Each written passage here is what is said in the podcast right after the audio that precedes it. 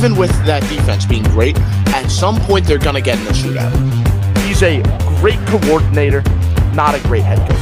I think there's one thing we're all saying for a fact.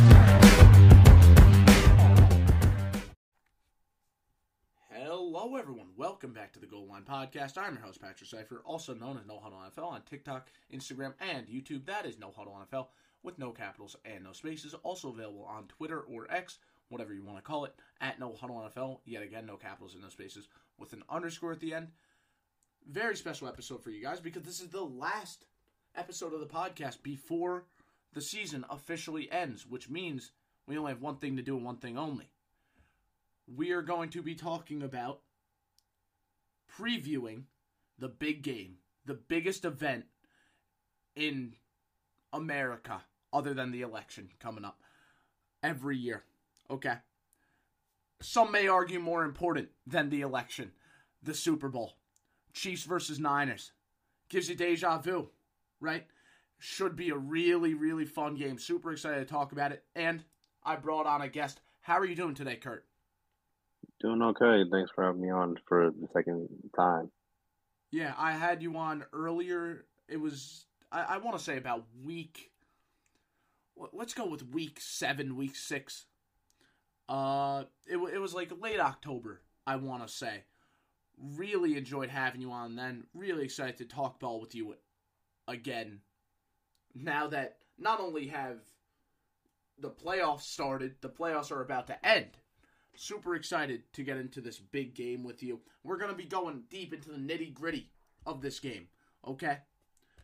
And I always look at every football game like there really is two games being played. There is the team one offense versus team two defense, and then team two defense or team two offense versus team one defense.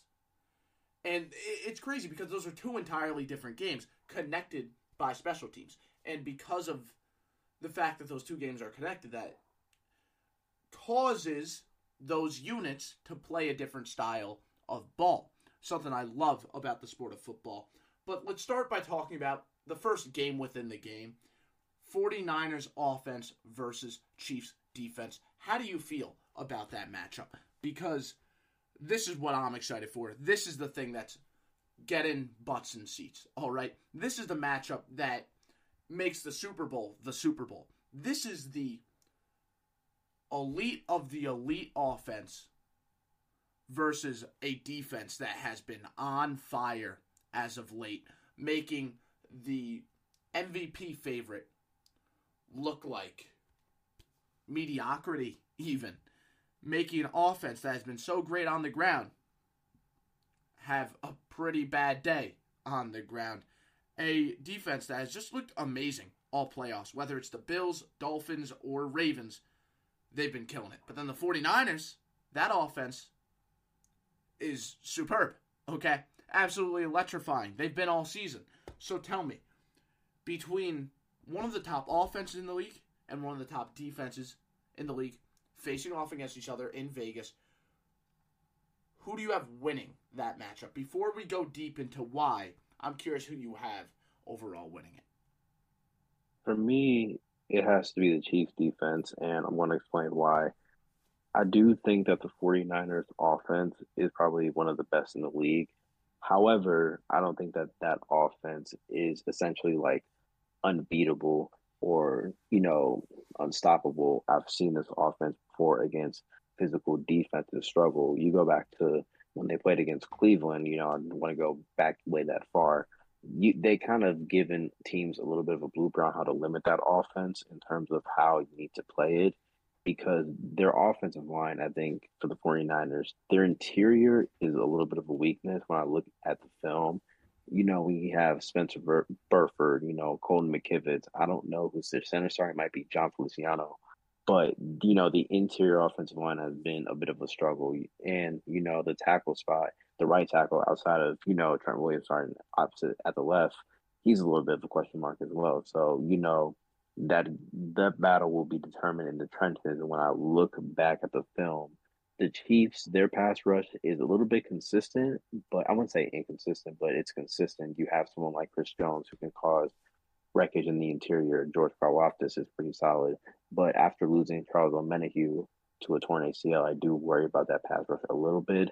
But their corners are sticky in coverage. And when I rewatched the 49ers and the Browns, and you know, I'm going back to that, the Browns secondary gave that 49ers wide receiver room some fits. What they did was basically play man, jam them, disrupt their time with Brock Purdy, make him process the field a little bit more, and allow him to make, you know, those quick decisions. And, you know, Brock kind of struggled with that. I do think Steve Spagnuolo is one of the most underrated defensive coordinators in the league so far. He has done a tremendous job with that group in terms of how that group is playing because they were able to shut down Lamar and made him, you know, a little bit mortal in that area and Brock Purdy going against a really talented defense in the Kansas City Chiefs, I think he will struggle, but I think he will find ways to make plays. But against the defense, you know, they're not nearly, you know, well known in terms of their star power, but they have guys and they that can cause issues. They don't have the stars, but they do have guys who can cause issues in terms of,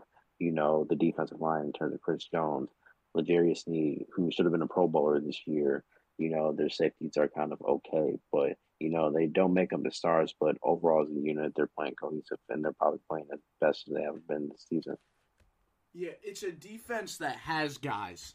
Okay, it has guys, but it, like you said, it doesn't have like those studs. They have Chris Jones, and then I would argue L'Jarius Sneed is a stud. But then besides that, it's not like they have like the elite of the elite. But it's so much better than the sum of its parts. Even the safeties. Justin Reid. The D backs, you got McDuffie, you got Sneed, who we mentioned. Then the linebacker corps, you got Bolton, you got Chenal. Like, these are guys who are athletes, superb, can do a little bit of everything. You got Tranquill, another linebacker. And then on the defensive line, you got Chris Jones, who I mentioned, he's a stud. But then you also got Mike Danna.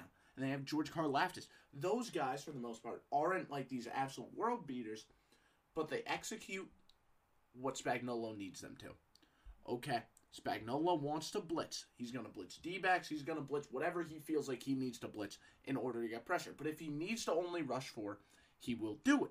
That's what I really like about Spagnuolo. He's willing to adjust based on how the game is playing out. That's how the good defensive coordinators are. Absolutely. It's a defense that is going to run a lot of man coverage. They are one of the few defenses that don't run too much cover three, they're going to run a lot of these like two high shells, and they're going to feel really comfortable doing it. And that's part of the reason that they struggle against the run. Right? This is a run defense that isn't known to be overly great. However, the 49ers' main run play outside zone, that's a play that the Chiefs are better at stopping because their D backs can make tackles. McDuffie is great against the run. And that's going to force the 49ers to pivot from an outside zone heavy offense to more of inside zone, gap scheme type stuff. And I think that could absolutely work. In fact, inside zone is something that they're very, very good at running. And this is one of the matchups I think that this is one of the matchups I think works in the 49ers' favor.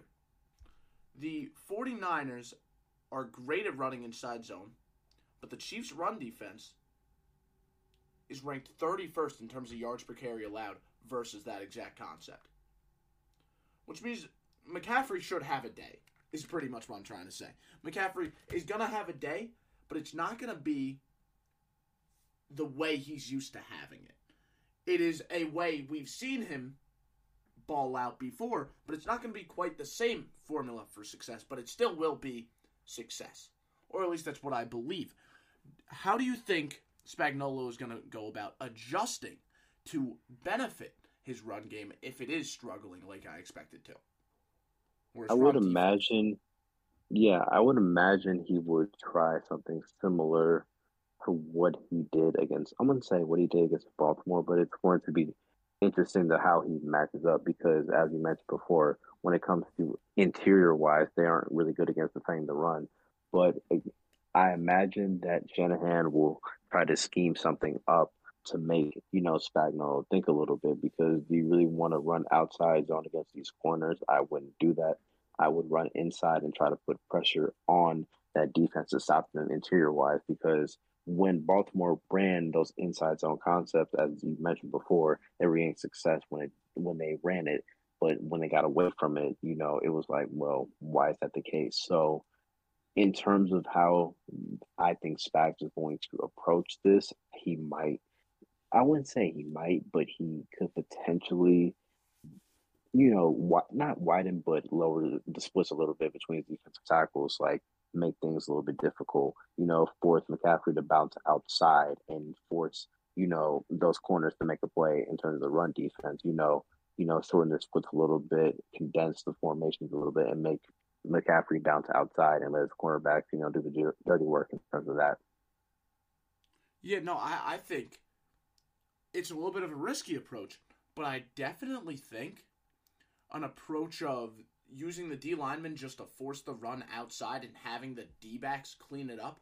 First off, very few teams can rely on their D backs to make that happen, but the Chiefs are definitely the type of team that can do something like that, approach the game like that. It also helps that they have linebackers like Tranquill, like Leo Chenal, like Bolton that are also very good at cleaning up. And now that we're talking about the defensive front, Let's talk about the fact I don't think this is going to be the type of game where we see the usual 4 2 and 3 3 front that we see from the Chiefs. I think we're going to see more 4 3, just straight base.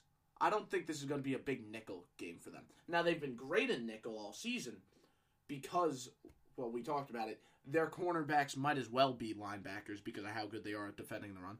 But I think this is going to be a game where they're going to be running a lot more base personnel. And they're going to try and stop the run by doing that. They're going to devote the bodies to stopping the run. And I think McCaffrey's still going to have a good game. But if they are in that position, if the Chiefs are running that 4 3 formation and the running game for the 49ers can't really get going too much, how do you feel about the 49ers receivers and how they match up against this group of Kansas City D backs. Because we talked about the D backs as tacklers. How about as coverage guys? I do worry about them. I do worry about the, you know, 49ers receivers because, you know, you know, don't want to sound like a broken record, but going back to when they went against Cleveland, the DBs were essentially playing man coverage the entire time. What that usually allows them to do is just press them at the line of scrimmage and force them to get separation. And we're going against a cornerback group in Kansas City with guys like L'Jarius Sneed, Trent McDuffie. Those are guys who are top tier quality corners. So you have Deebo and Aiyuk, quality wide receivers themselves. So when you have to go against those guys, you're going to have to force. You're going to have to basically jam them at the wide receiver at the line of scrimmage force, you know, disrupt their timing a little bit and make Brock Purdy become a bit of a processor and make him make those tough throws. And if you do that, you're probably setting him up to make, you know, a mistake or two because I imagine the Chiefs are going to play a little bit more man. They're not going to let they're not going to play any zone and let Brock Purdy, you know, dink and dunk down the field because against the Lions, and I saw this when it happened before, when the Lions played man against those receivers, they were getting open you know, they were getting separation. So against these DBs, you want to, you know, pick your poison. Do you really want these wide receivers to basically beat you in terms of the YAC game? Because, you know, if you dump it down to them, they can turn a five yard game into a 20 yard game. That's how deadly they are in terms of Deebo and Aiyuk. But I believe with how well these Chiefs DBs are playing, they were able to shut down Tyreek Hill. They were able to shut down the Ravens wide receiver room in some areas aside from you know the deep shots that they Flowers, the wide receiver, the their DBs, I believe, can do a quality job in you know limiting them. If you could press them at the line of scrimmage, disrupt the timing, make things a little bit more difficult, you may have a shot in this game because the Lions they basically made things easier when they played man coverage against these wide receivers, and they didn't have the personnel to do that. I think the Chiefs have the personnel to do that. And that's exactly it. What you were just describing, running a lot of man, running press coverage, that is exactly what the Chiefs have been doing all year. That's what they like to do. L'Jarius Sneed, again, we've talked about him. I'm here to talk about him more. What he has done this year as a press man corner has been ridiculous. He has been insane in press man coverage all year long. He will shadow receivers, something you don't see Spagnuolo let corners do that often. But L'Jarius Sneed, he makes the exception. he says, "Okay, yeah, we'll just let you follow their their best receiver." Now the question is, which receiver do you put Sneed on? Right? I, I do think a lot of people go Aiyuk, and I also am gonna say Aiyuk, but I definitely would entertain. I would idea. say, I would say I'd put Sneed on Deebo, and I would put McDuffie on Aiyuk, and I say put Sneed on Deebo is because Deebo is someone I wouldn't say he struggles with getting open. I think he can usually get open if he has an opportunity, but I feel as if though, because when I watch Deebo, the one thing I notice is that his yards after the catch ability is really an underrated trait of his game. But he don't you think? I, I think a lot of people recognize that Deebo is a great yards after catch receiver. Don't you think that Trent McDuffie has been so good as a tackler, so great at limiting yards after catch? That's a better idea to have McDuffie on him and then Sneed, the better coverage guy, who's also a very good tackler. But you put him on the better route runner in Aiyuk. Isn't that a more, you know, logical matchup there? Uh, you do have a point there, but I would you know, mix it up on occasion. You know, Yeah, not yeah, keep but- one guy on same. And But, normally, yeah. I like that you mentioned that because normally that's what Spagnuolo does. Normally, he doesn't have just one guy follow the same receiver throughout the game. That's normally how he is. Not many defensive coordinators like to just have this guy locked on to that receiver because it makes you one dimensional and it restricts what you could do in terms of X's and O's and disguising coverages. However, the Chiefs, specifically Spagnuolo, likes Sneed so much as a press man defender. He's fine just making up disguise coverages with the other guys, and then Sneed is doing the same thing every damn play. They are very comfortable doing that, and I don't think that stops here. Yeah, you make a valid point there, but it was it was essentially like a suggestion I thought about. But if- you can press those guys and you know disrupt the timing of it, you have a shot there. Because I've seen how Brock Purdy looks when the receivers aren't getting open. He kind of you know second guesses. He hesitates a little bit. Sometimes he forces something that's not there. Sometimes he will press late when he doesn't have to. But I think these corners match up really well against this group. And they definitely do. I, I definitely agree. And it also won't help Purdy if he's in a spot where the 4 3 base personnel that Spagnuolo might be sending out really prevents the run game from getting going because then they're going to have to rely on Purdy more hitting those throws.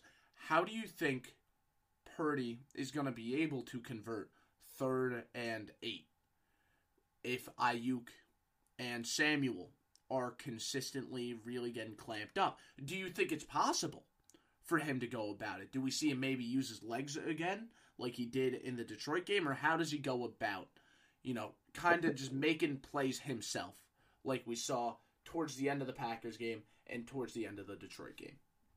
I think the thing about Brock Purdy's game is that people tend to think that he's not someone that can, you know, move. He's kind of like a statue, but that's not the case there. He can take off whenever we he can take off if he has green grass to have him, as we saw last week against, you know, a couple weeks ago against the Lions and how he and against the Packers. So if he has an opening and those receivers are getting pressed and he doesn't have anywhere to throw it, I would expect him to uh, take off with it.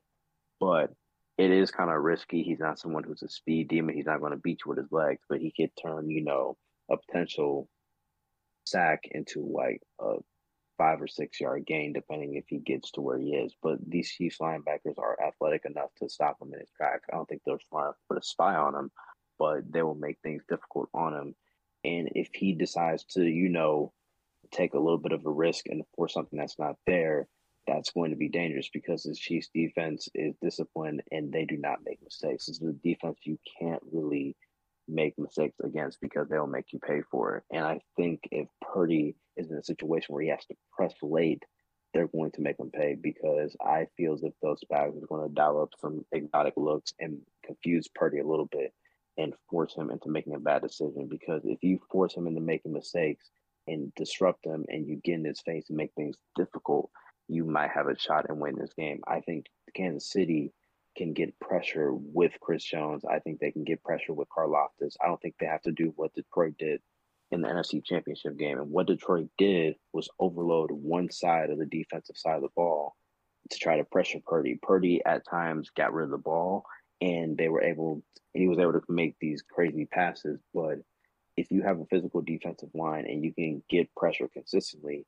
like Cleveland did and how Baltimore did in the first meeting, you can make life uncomfortable. I think Kansas City can find ways to make Purdy uncomfortable, whether it's blitzes, unique stunts. If he wants to play Chris Jones outside and bump him inside and use these and use different formations to kind of confuse Purdy, I think that he will.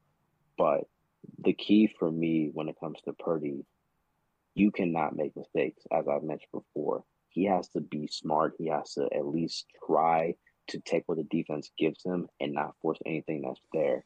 So, you know, if he has CMC on a choice route and he sees Aiyuk running deep down the sideline, but, you know, he's being bracketed, hit deep, hit CMC on the choice route. Don't force anything that's not there. So I expect him to try to not play, you know, play like Mahomes. I think he will play smart and if he doesn't, you know, it's going to be a long day because the Chiefs defense is a lot better than what people think. Absolutely. This Chiefs defense is a force to be reckoned with. There's no doubts about that. But let's go back to that talk on the line of scrimmage. And specifically how you believe that they could win this game rushing just their front four. And I definitely think that that's a theory they should entertain. But what do you think the role of the blitz for Spagnuolo's defense is going to be? because the the thing you have to keep in mind is Detroit definitely had a smart rationale when they were thinking, "Oh yeah, let's overload let's overload one side of the field or one side of the offensive line." Because you mentioned it, it's Trent Williams and then who?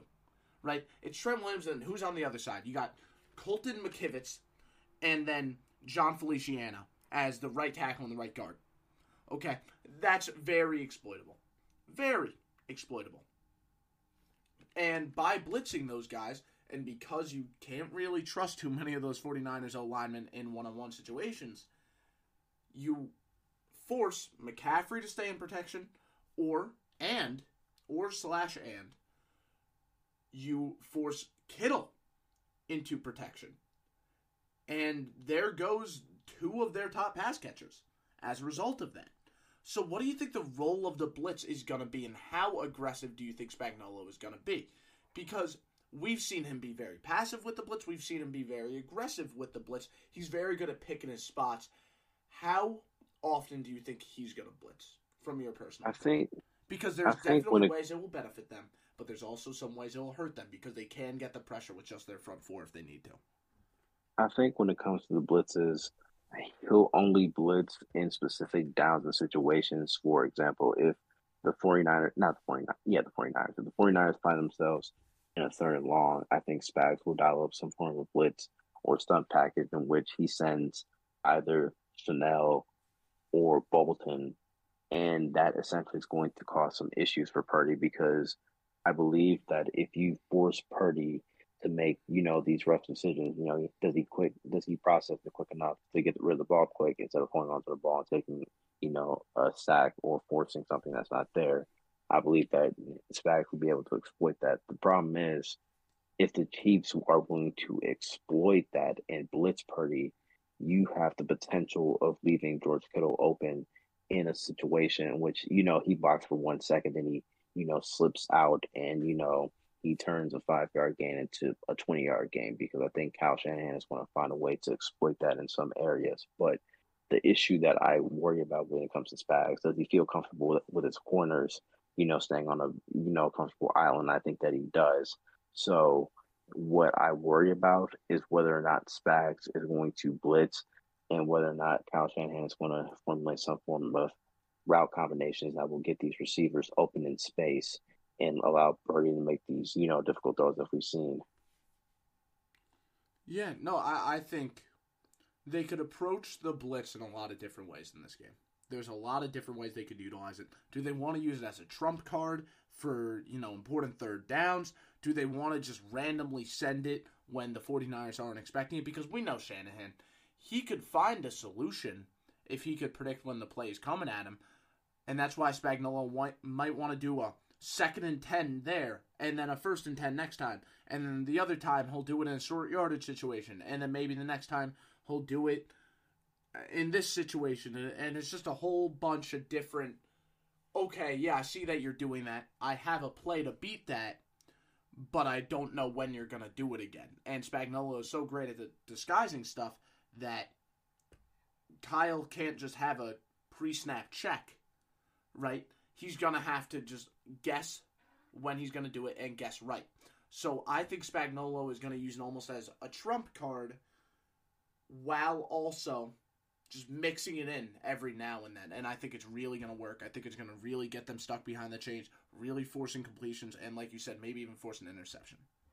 Yeah, because on third down, I, I have to save to my phone. The Chiefs blitz 47% of the time on third and 10 situations. And what they'll probably do will send a blitz and they'll mix in either cover two or quarters coverage. And I think that will be a smart thing because if you play quarters and you send the blitz while you're doing that.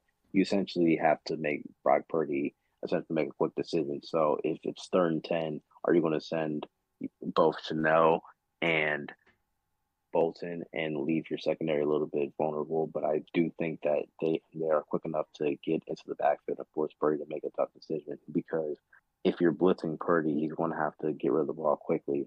I've seen Purdy get rid of the ball quickly and make bad decisions, or sometimes I see him scramble around and try to force something that's not there. As we saw last week, a couple weeks ago against the Lions, when he had that interception by Malcolm Rodriguez, it felt like, you know, he was being pressured a little bit. The ball was hit, but at the same time, they were able to blitz Purdy and make life uncomfortable for him. Absolutely, absolutely. Also, Chris Jones could have a monster day here. Both against the run, he's going to be crucial, and just the versatility, how they use him. I mean, you mentioned it. They could have him as a three tech and send a TE stunt where he loops over to the tackle and he's the contained player, and then the edge rusher goes back to replace Chris Jones. They could just line him up at edge. They're going to make him almost a matchup nightmare, and they're going to force San Fran to just have Colton McKivitz attempt to block him, and it's not going to go in the 49ers' favor. Who is it on the 49ers offense? Loaded offense, obviously. Who is it do you think is going to give the Chiefs the most problems? I'd say Jauan Jennings because Jauan Jennings has stepped up and in has made plays in which he had to step up, in which his number is being called. You know, I would go with the typical, you know, oh, George Kittle or, you know, Deebo or Aiyuk, but Jauan Jennings is probably the one guy that I think can step up and, you know, contribute because he is someone who, you know, he's big and he's physical and he can get those yards after the catch too. And when Deebo went out against the Packers, he stepped up in a big way and in case Deebo and Aiyuk are limited, depending on where Jennings is lined up on the field, he get opportunities to make the defense pay for the Kansas City Chiefs. So you put Jennings in situations in which he can get open, whether it's on a drag route or you get him on a post route or get him open some way, somehow, get him involved in the passing game. He has the opportunity to change the game in instance, and I've seen it happen multiple times. I think he's probably the X factor on that team in terms of their passing game. If Deebo and Aiyuk and Kittle are having their hands full, I look for Jauan Jennings to be involved in the passing game. I think he's a, an underrated contributor for the 49ers in this case. And I really like that. I wouldn't say he's the most impactful, or he could be the most impactful, or have or cause the most problems. But I definitely do understand that take because we just went over it, right? We went over it early in this analysis. For the Chiefs to defend the run here, they're going to have to go into their heavy base personnel. They're going to have to leave their comfort zone of nickel split shell coverages, right? But Jauan mm-hmm. Jennings, if he's able to have a big day as the third wide receiver, then all of a sudden the Chiefs are going to feel pressure to go back into their nickel set, and that will open lanes for McCaffrey again. Because we admit, in a situation where the where the Chiefs have a four or sorry six man box. CMC is probably going to hit a big run, a decently big run, a majority of the time. But when they're in that seven man box and they're base four three, that's where you're like, okay, now we're concerned. But if Jauan Jennings is able to consistently beat Watson, or maybe they'll line up McDuffie on him, then the then the Chiefs are gonna have a lot of a lot of trouble. Okay. If they are in a position where they feel like they have to put Watson on the field because whatever linebacker they have covering him, whatever linebacker they have covering Jauan Jennings, can't do the job, then that's going to open stuff up for McCaffrey. So, yeah, I definitely think Jauan Jennings having a big day could be a key, key factor in this game and who would totally or ends up winning it. I really like that pick. I, I don't think it was a very, you know, uh, predictable one. I think it was a, definitely a hot take, but it's one that I could absolutely respect. Yeah, it's just someone that I thought about because Jennings has had, you know, impact plays before. I think he's one of the unsung, I wouldn't say unsung heroes on, you know, the 49ers, but when he's had an opportunity, he's made the most of it. Mm-hmm, absolutely. This will be a heck of a game to give him opportunities. Now, let's move on to the other game within the game 49ers defense versus the Chiefs offense. Who do you have winning this matchup? I'm going with the Chiefs offense in this case. I mm-hmm. think when I look at the Chiefs offense, you know, despite, you know, the stats not being great, the way that they're playing overall, you know, the receivers haven't been great, but they have a run game now with Isaiah Pacheco and they're able to run the ball consistently, something that we haven't, you know, seen before when it comes to the Chiefs offense. Before it would just be, you know, air the ball out with Patrick Mahomes and Travis Kelce. It's not the case here with the incorporation of the run game, this Chiefs offense, I wouldn't say it's lethal, but it's somewhat a good unit. And I look at the quarterback himself, Patrick Mahomes. He's not going to take those deep shots down the field like we saw before. He's going to check it down. He's going to methodically put the ball down the field as we saw last week, last a couple weeks ago against the Baltimore Ravens, in which they essentially said, you know what, we're going to have these long drives, just make the defense work for it. And I think the San Francisco 49ers, they can be susceptible to that. And also, when I look into how well this this offensive line has been, I do worry about them because Joe Thuney is going to be out. So Nick Allegretti is going to get a chance to play. But he's going against, you know, Javon Hargrave, Kinlaw in the interior. So I'm curious to see how that works out. But if I had to go with who I trust in this in this situation, I have the Chiefs offense, despite the weapons not being that great. I think that Rashee Rice is going to get involved in the passing game. I think Travis Kelce could be in line for I wouldn't say a huge day, but he could contribute. I expect Fred Warner to be on him, and I think that would be an interesting matchup to look forward to as well. When it comes to wide receivers, I think MVS, you know, he will get an opportunity to get a chance to show what he can do. And depending on who else in the wide receiver room, you know, we might get Skyy Moore if he gets activated or not. I'm not sure about that.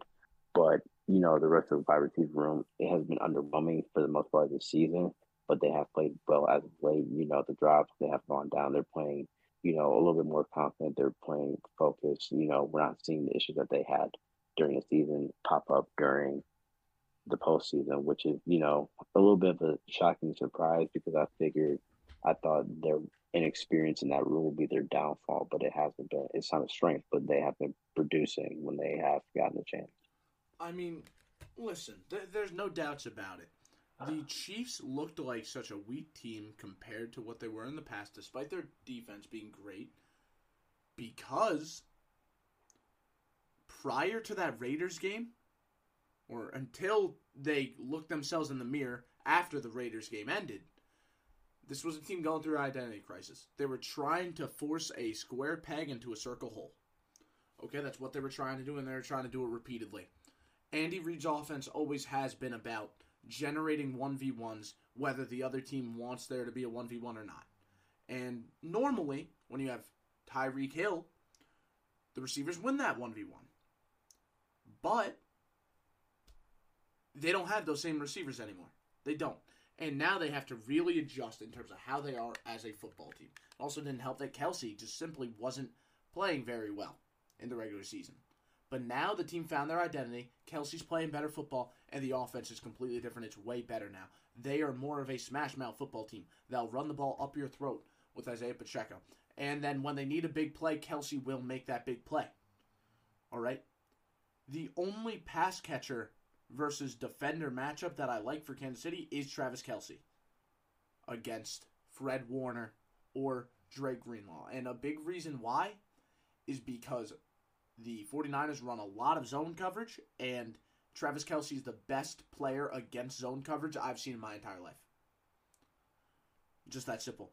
So Kelce should have a big day, and I think they are going to allow Kelce and Pacheco to really lead them to victory. While Mahomes is really taking the role of a game manager. You mentioned earlier he's not really taking the deep shots down the field like he used to. It's because the team found their identity. They are now willing to take the four yard completion more often. They're willing to take the underneath check down way more often. And then Rashee Rice makes plays after the catch. It's no longer. And obviously, Mahomes is still the best player on their team. He's one of the best players in football, if not the best player in football. But it's no longer the Mahomes makes magic happen show.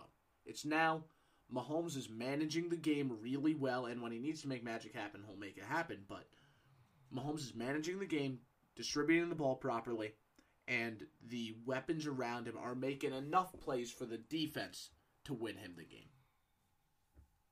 Yeah, in terms of how Mahomes has played this season, you know, I think it has been a difficult season for Mahomes, but it's also a learning experience because he realizes, you know, these receivers, they're having a tough time. What can I do to make things easier for them? You know, at times it looks like he's getting frustrated with the receivers, but, you know, he's patient with them and he's able to find any receiver on the team and you say, you know what, I trust you right now. He's found that in Rashee Rice. And we talk about what makes Mahomes so great is his ability to extend plays, but his ability to make these ridiculous throws or just pro- his ability to essentially take a game over without even having to do too much. Because before, when teams were playing, you know the you know these cover two shows and you know take away those explosive plays, we were wondering how Mahomes will react to this, and he adjusted to it. He started dunking it down, you know, finding the underneath routes.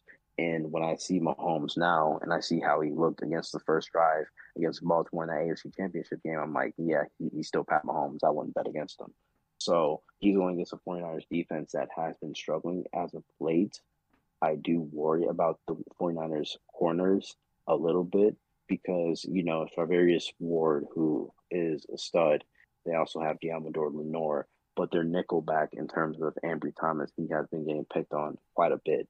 Before, when they were having their defensive struggles, Ambry Thomas was in the lineup and they were putting Isaiah Oliver in there. Isaiah Oliver was struggling. They took him out, and Ambry Thomas came in. He filled in, you know, well enough for him, but now he's struggling again.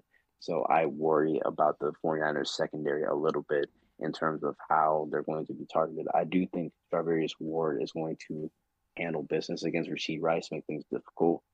When it comes down to it, it's going to be based off of okay, so if I can take away Travis Kelce, who on the on the Chiefs wide receiving room can I trust to beat this 49ers secondary? Because the secondary is a little bit weakened, and I've seen it in terms of their quality of play. I I noticed a drop off when Talanoa Hufanga went down. Absolutely. The secondary doesn't look the same in terms of the pass defense and the run defense because I was going to mention this er- later about the 49ers run defense. It's a little bit suspect because Hufanga's not there. They don't have someone who could, you know, go down there and clean it up. And I think Ji'Ayir Brown, you know, he's not close to what Hufanga is, but, you know, he has filled in and done well enough as he could. But against someone like Pacheco, you can't afford to not you you can't afford to not wrap this guy up because he will make you pay every time he gets the ball in his hands. Like he's going to physically impose his will. It's like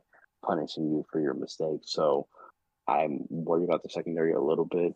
And in terms of the 49ers pass rush, it's been a little bit inconsistent in terms of getting pressure. I do think that with Chase Young, I wouldn't say he's been a huge disappointment, but he hasn't flashed as much as I thought he would. So, in terms of that, I think he has to have a big day against these Chiefs tackles because these Chiefs tackles are not really that good. And I do think the offensive line is a little bit suspect, but I do think with Mahomes, when you have 15 back there, he can make something out of nothing. Well, the the tackles are the weak spot in that O line. There's no doubting that. But I I, I want to stick with what you said about the run game because I do think having Hufanga fully healthy would absolutely be beneficial to them. However, when I watch the run defense, I see too many guys getting caught in the wash because they're being over aggressive. Too many guys, you know, get in free and then get wiped out by a trap pulling guard. I see an over aggressive defensive line, and that's very clearly how they're coached to be. And that causes them to rely more heavily on the cleanup guys like Greenlaw, like Warner, like Hufanga if he was healthy. And to me, that's been their big problem. Their defensive line, as talented as it is, they just haven't been playing anywhere near what you would expect when you see those big names. When you see the names Chase Young, when you see the names Nick Bosa, Javon Hargrave, who they spent a lot of money on. When you see Arik Armstead, Javon Kinlaw, who was a first round pick, that should translate to more success, but it doesn't. Not even close.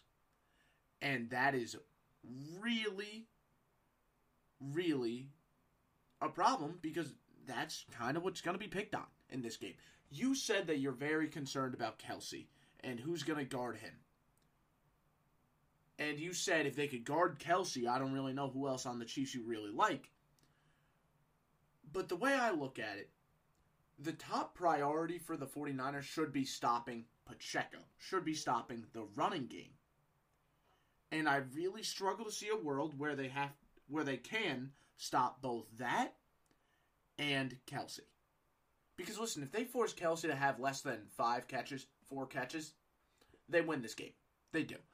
But that is really difficult to do unless you're going to let Pacheco get 200 yards. Really difficult. They they are just going to put the defenders in the middle, even though they have great defenders in the middle, and Dre Greenlaw and Fred Warner. They're going to put them in so much conflict. I really struggle to I, I really struggle to say with full confidence that Warner is going to have a great game. Even though he's a great linebacker, I think they're kind of going to pick on him just because they are so good at picking on the middle defenders. It's just that the 49ers play a 4 3 defense, and realized this when I rewatched the All 22. I do think they miss Azeez Al who's not there anymore. Well, you have that's Oren why Burks. they've kind of made the switch from a 4 3 to a 4 2. That's like the main reason. But it would be nice for them to at least have the versatility. We talked about it with the Chiefs, right? They like running nickel a lot, they like running their 4 2 set a lot. But when they need to switch, they'll make that switch. The 49ers don't feel comfortable making that switch. And that's the difference. The difference between these two defenses is the versatility. I mean, there's a lot of other differences, but that's one of the main ones. Yeah, you make a valid point about the versatility that this defense has. It's just when they go to this four three on occasion, because I think when they did it last uh, a couple weeks ago against the Detroit Lions, they had a really difficult time defending it. And I've noticed if they go against the Chiefs and the Chiefs decide to do a little bit of outside zone, I don't necessarily trust them to hold up in that area because they find that cutback lane, it could get a little bit difficult for them. Mm-hmm. And I, I I really look at how the 49ers D line has been playing. I really think any run play except like duo should be really successful against them. I really do. I, I think because again these D linemen haven't been playing with much gap, uh, with much gap responsibility or gap discipline is the right word here, and I think that makes pin pull a very dominant play. In fact, pin pull has picked the 49ers apart. We saw it early in that Detroit game. It picks them apart because you have guys getting in free and then they try and make a play on the running back, and in comes a pulling guard just wiping them off the face of the earth. Right? It doesn't work out well for them. I think it translates better to their pass rush, but even that's been disappointing. I think their defensive line has been extremely disappointing this year, and that is the weakness on this defense. It's not the secondary, and it's definitely not the linebackers. The the weakness is the guys on the line of scrimmage, even though they devoted a lot of assets to it. Yeah, the defense, you know, I think the defensive line hasn't performed the way they needed to. Some of it has to do with the defensive coordinator, you know, Steve Wilks, but I think overall the unit just needs to play better, especially in this game because I expect them to. Be, but if they don't, it's going to be a long day for them. Yeah, and you mentioned Steve Wilks and the type of defense he runs. It's very plain and boring. The pretty much the exact opposite of what Spagnuolo runs. The Steve Wilks defense is a very you see what you get type defense. There's no stunts, there's no pre-snap disguise coverages, there's no disguise blitzes either. The Chiefs run a lot of motion, and I don't think that, that it'll have a huge impact be, and cause miscommunication because the 49ers stagnant defense is well stagnant. So they're not changing much based off motion. So I think that's the fact it's a stagnant defense is a good and bad thing in this matchup. It's bad because per because Mahomes is going to know what defense is being ran a lot of the time. The O line is going to know what type of blitz is coming at them. They're going to know what type of stunt, if there is a stunt, is coming at them. But it's also a good thing because when the Chiefs try and make a miscommunica- miscommunication happen like they did against the Eagles last year. It, it's not going to happen. Those miscommunications aren't going to happen because they don't really change much of what they do because of motion. Okay? You might change the positioning of a defender, but the defender's responsibility is going to stay the same. And again, that's a good and a bad thing. Yeah, it is. I, I agree. So uh, that that's how I look at this. I also think the Chiefs need to stay ahead of the sticks. You know, Bosa getting sacks, Javon Hargrave getting sacks, pretty much any D lineman getting tackles for loss or forcing sacks. That is really going to be key here because the Chiefs this year don't like to operate behind the sticks at all. And obviously, no team really does, but they aren't great at getting points out of drives where negative plays occur. So that that's another key here for the 49ers. They have to get splash plays defensively. Yeah, but I think when we go against someone like Mahomes, it's going to be kind of tricky. Oh, it's because going to be ridiculously is, tricky. Because you think you might have a splash play against Mahomes and he just makes you pay. It's just going to be a really, really, I wouldn't say really difficult, but it's going to be a little bit tough trying to force him to make a mistake. well, it's not even force him to make mistakes. It's also just beat the O tackle or uh, make a tackle on Pacheco behind the line of scrimmage. But Pacheco is really, really difficult, really difficult to bring down, let alone behind the line of scrimmage. That's nearly impossible. And then Mahomes is so good at, while being aggressive and while trying to throw the ball deep down the field, he's somehow, at the same time, very good at taking what the defense gives him. And he does it perfectly. He does the perfect balance of the two. And that's what makes this so difficult. It's going to be really hard to get those negative plays, but you got to be able to force them in order to win this game if you're San Fran. Yeah, that's the only way they're going to have to do that. But with the way Mahomes has been playing, it's going to be really, really tough because he has not really turned the ball. He's not attempted to turn the ball over. He has really been really been patient, taking what the defense gives him, and just methodically moving the ball down the field. And I think the 49ers defense, they're going to try to bait themselves, try to bait Mahomes into making a mistake, but it, it, might, it might end up costing them. It very well could. So before we make our picks, I just have one more question I want to ask you. Which team is going to have to leave their comfort zone more in order to adapt and succeed against the opposing team? It's going to be the 49ers. And I say it's the 49ers because I look back at the Chiefs and the Ravens, the AFC Championship game, and Lamar and that Ravens offense, they got away from what made them one of the best teams in the AFC this year. And what they did was try to say, you know what, Patrick Mahomes is over there. I have to show that I can hang with them.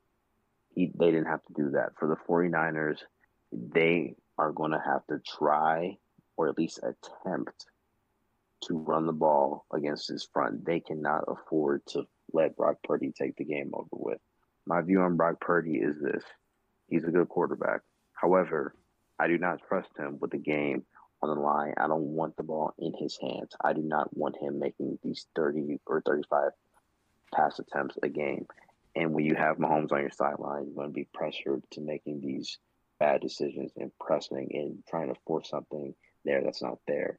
So for the 49ers in this case, it's more about I view this game as a chess match. Like one team is going to make a smart move that's going to work, another team might make a smart calculated move that might end up backfiring or end up working in their favor. So for the 49ers in this case, they're going to have to try to do something creative to beat Mahomes because when you're going against Mahomes, it's like I wouldn't say it's like going against Steph Curry with the Warriors and you know basketball reference there.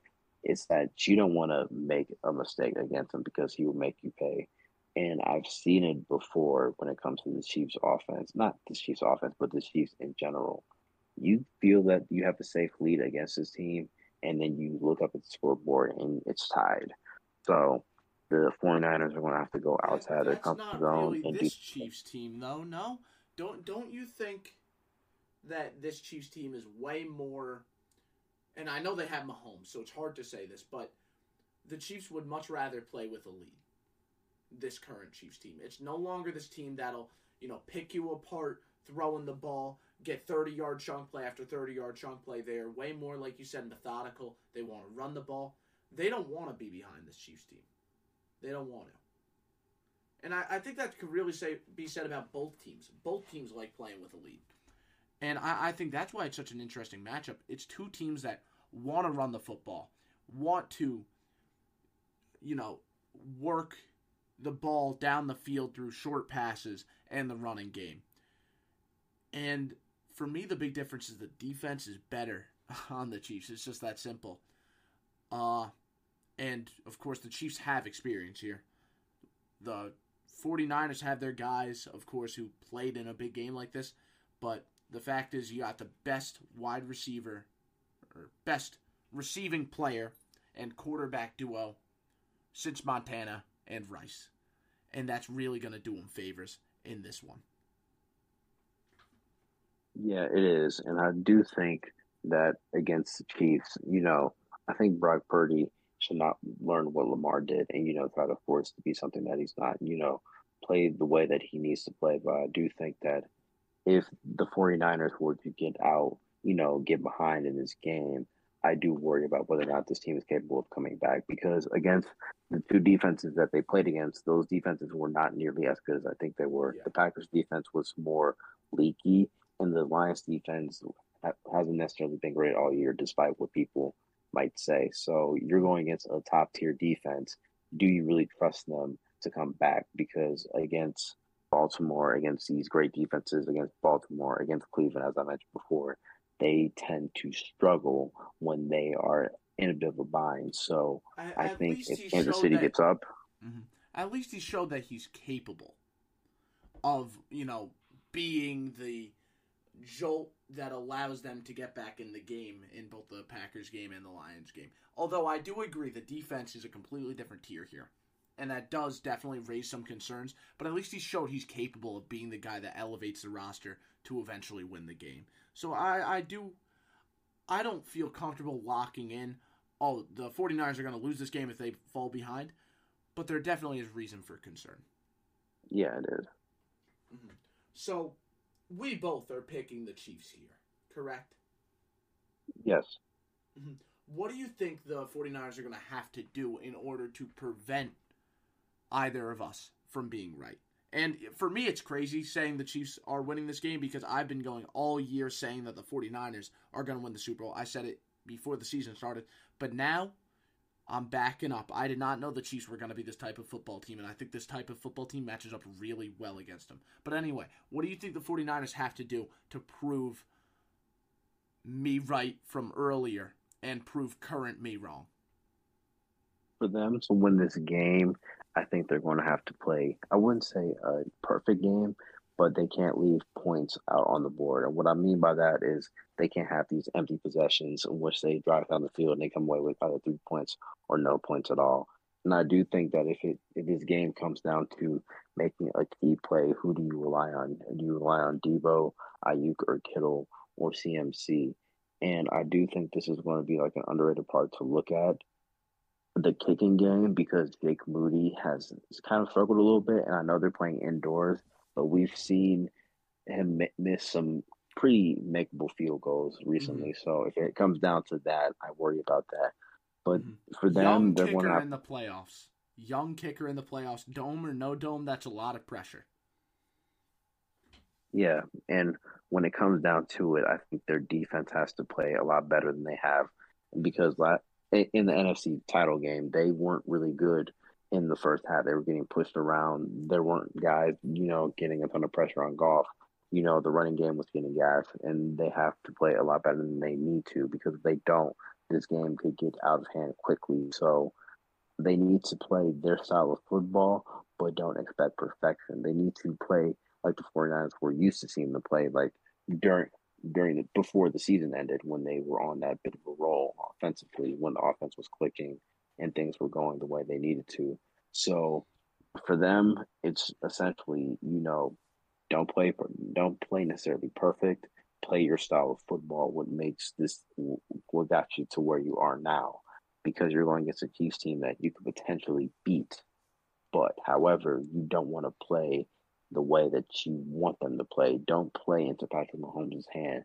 Don't force plays that aren't there. Don't try to force a throw. If you see Deebo covered in double coverage and you see a chance to make a play, don't force it. Brock Purdy doesn't need to be a gambler. He just needs to play efficiently and effectively. And if he does that, and if the defense is able to slow down this Chiefs offense, you have a chance.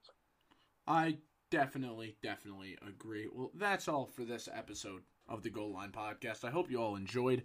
If you want more Curt's content, feel free to plug yourself because you make great content the people deserve to hear it.